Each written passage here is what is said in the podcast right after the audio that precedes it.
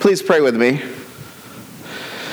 Heavenly Father, as we come together this day to celebrate your victory through Jesus over death, so inspire our hearts with your Holy Spirit that we might join with those faithfully departed, giving you praise and glory. In Jesus' name, amen. Please be seated.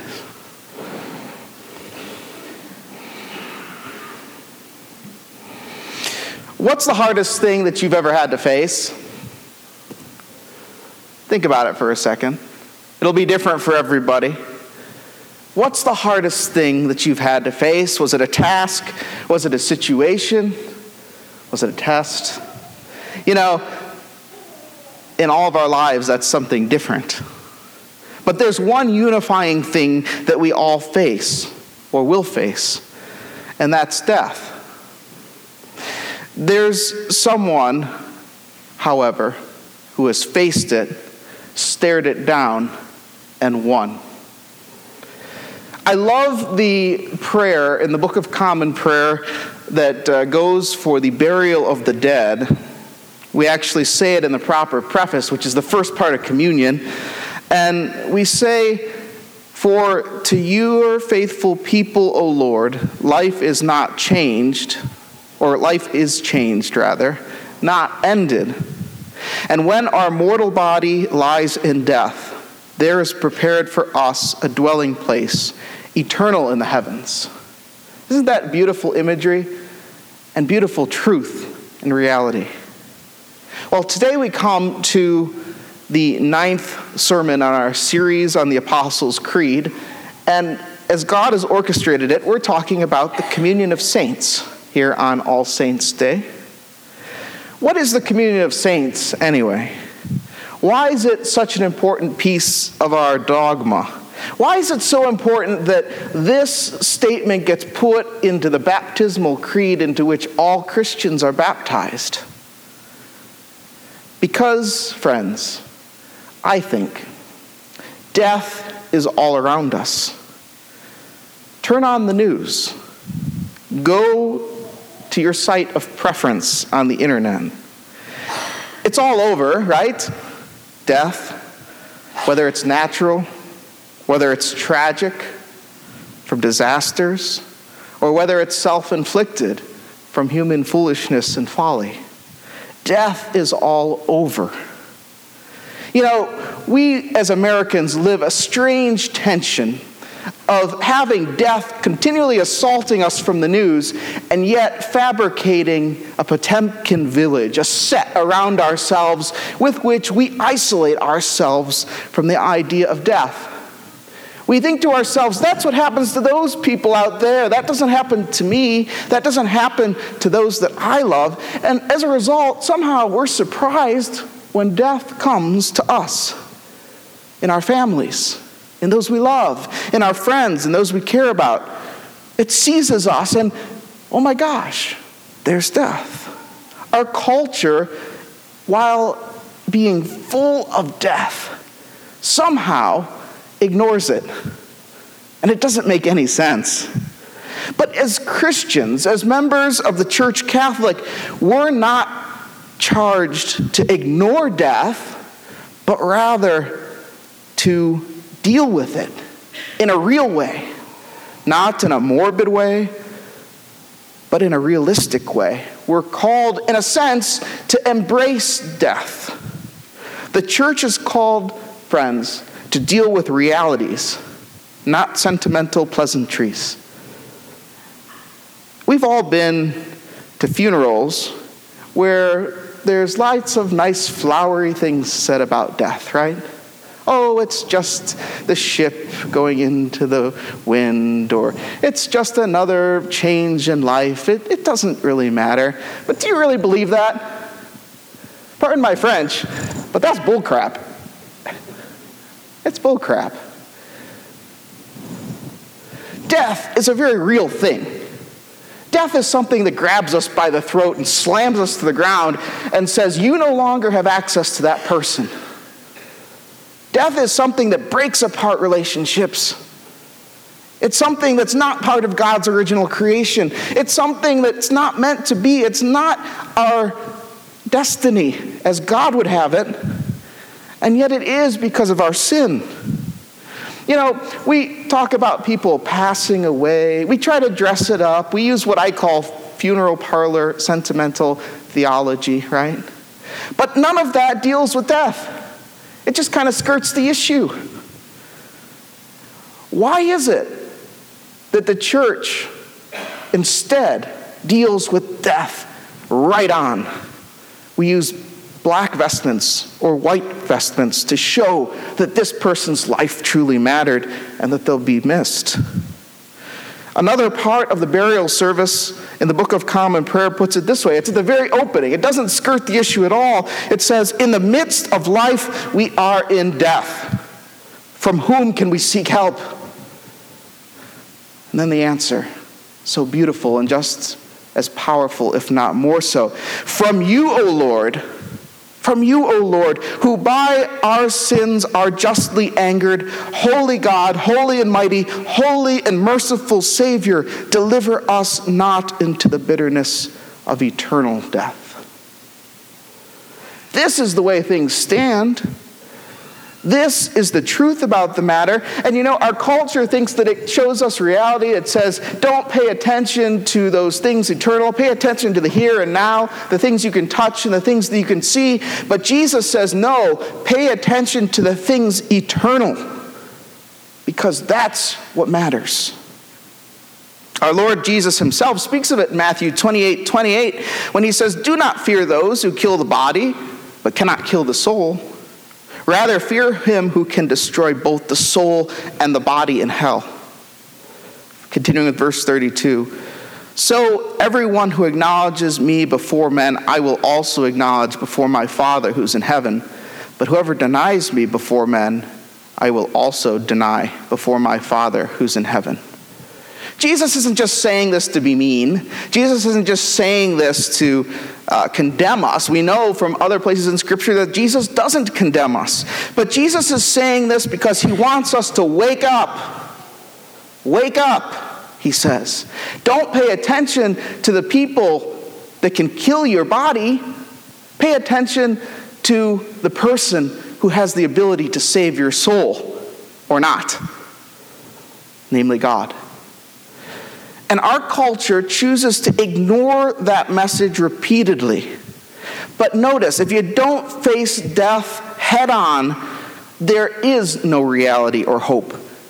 There's just avoidance. So, in ignoring death, we actually take away hope. Our Lord Jesus, literally, by contrast, takes death upon himself on the cross and is so great that whereas death comes and devours everything and everybody else, Jesus faces death face to face and absorbs it into himself. He's the greater reality. He's more the truth. John Donne in his poet in his poetry, he's a, an Anglican poet and uh, priest actually at uh, St. Paul's Cathedral in London back in the 1600s, I think it was. He wrote this He said, Death, be not proud, though some have called thee mighty, dreadful. Why can he say that? Because the kingdom of God, the kingdom of Jesus Christ, is more reality. It's more hope.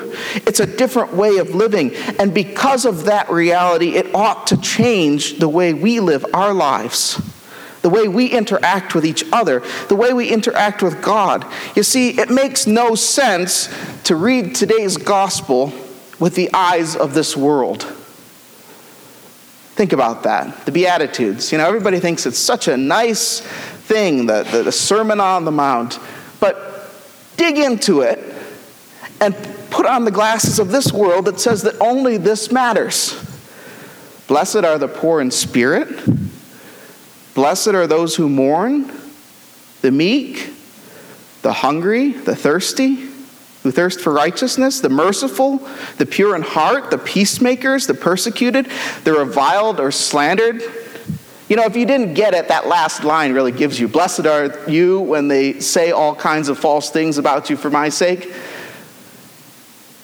In the context of a philosophy based on only this world and only the things that we can see and taste and touch, that is foolishness. It's foolishness. What's Jesus saying? Jesus is saying, Your reality is all wrong. Your context is all wrong. And in my kingdom, these are the things that make you happy. But those things only make you happy in the context of being part of the kingdom of God. They only make you happy in the part of being part of God's kingdom. Why? Why could you be happy and be poor in spirit? Because you have your Lord. You might have nothing else, but you have Him. Or with those who mourn, because you know you'll see that person again or with the meek. You know, we could dissect each one of them. That, that'd be a sermon series in itself. So I won't do that for you. But how is it that you can be happy, that you can be blessed by the Beatitudes only by being part of the kingdom of God? It doesn't make sense otherwise. How do I know that? Well, did you ever see a book on the shelf at Barnes and Noble that said, Your poorest life now? Or self actualization, come and be persecuted, reviled, and scoffed. You don't see that, right? You don't see that. And yet, that's what Jesus calls us to do as part of his kingdom. And how can Jesus say that? Because he knows that he's the biggest reality. Because he knows that he's beyond the fleeting things. This all pass away. Our culture says your best life now our Lord says, Embrace suffering and discomfort for me and my kingdom now, and you'll truly be blessed and happy because you'll see God and you'll see his kingdom. And that, friends, is the promise that we hang on. That's the promise that we hang on for All Saints' Day and for All Souls' Day because Jesus has put himself forward and faced death for us and come through it alive. Look at the Revelation reading with me. What's the image that we get in Revelation chapter 7, verse 9? It's an image of God's kingdom being so much more real and so much grander than any of the kingdoms on this world. I'll just read part of it to you. This is in the bulletin on page 11.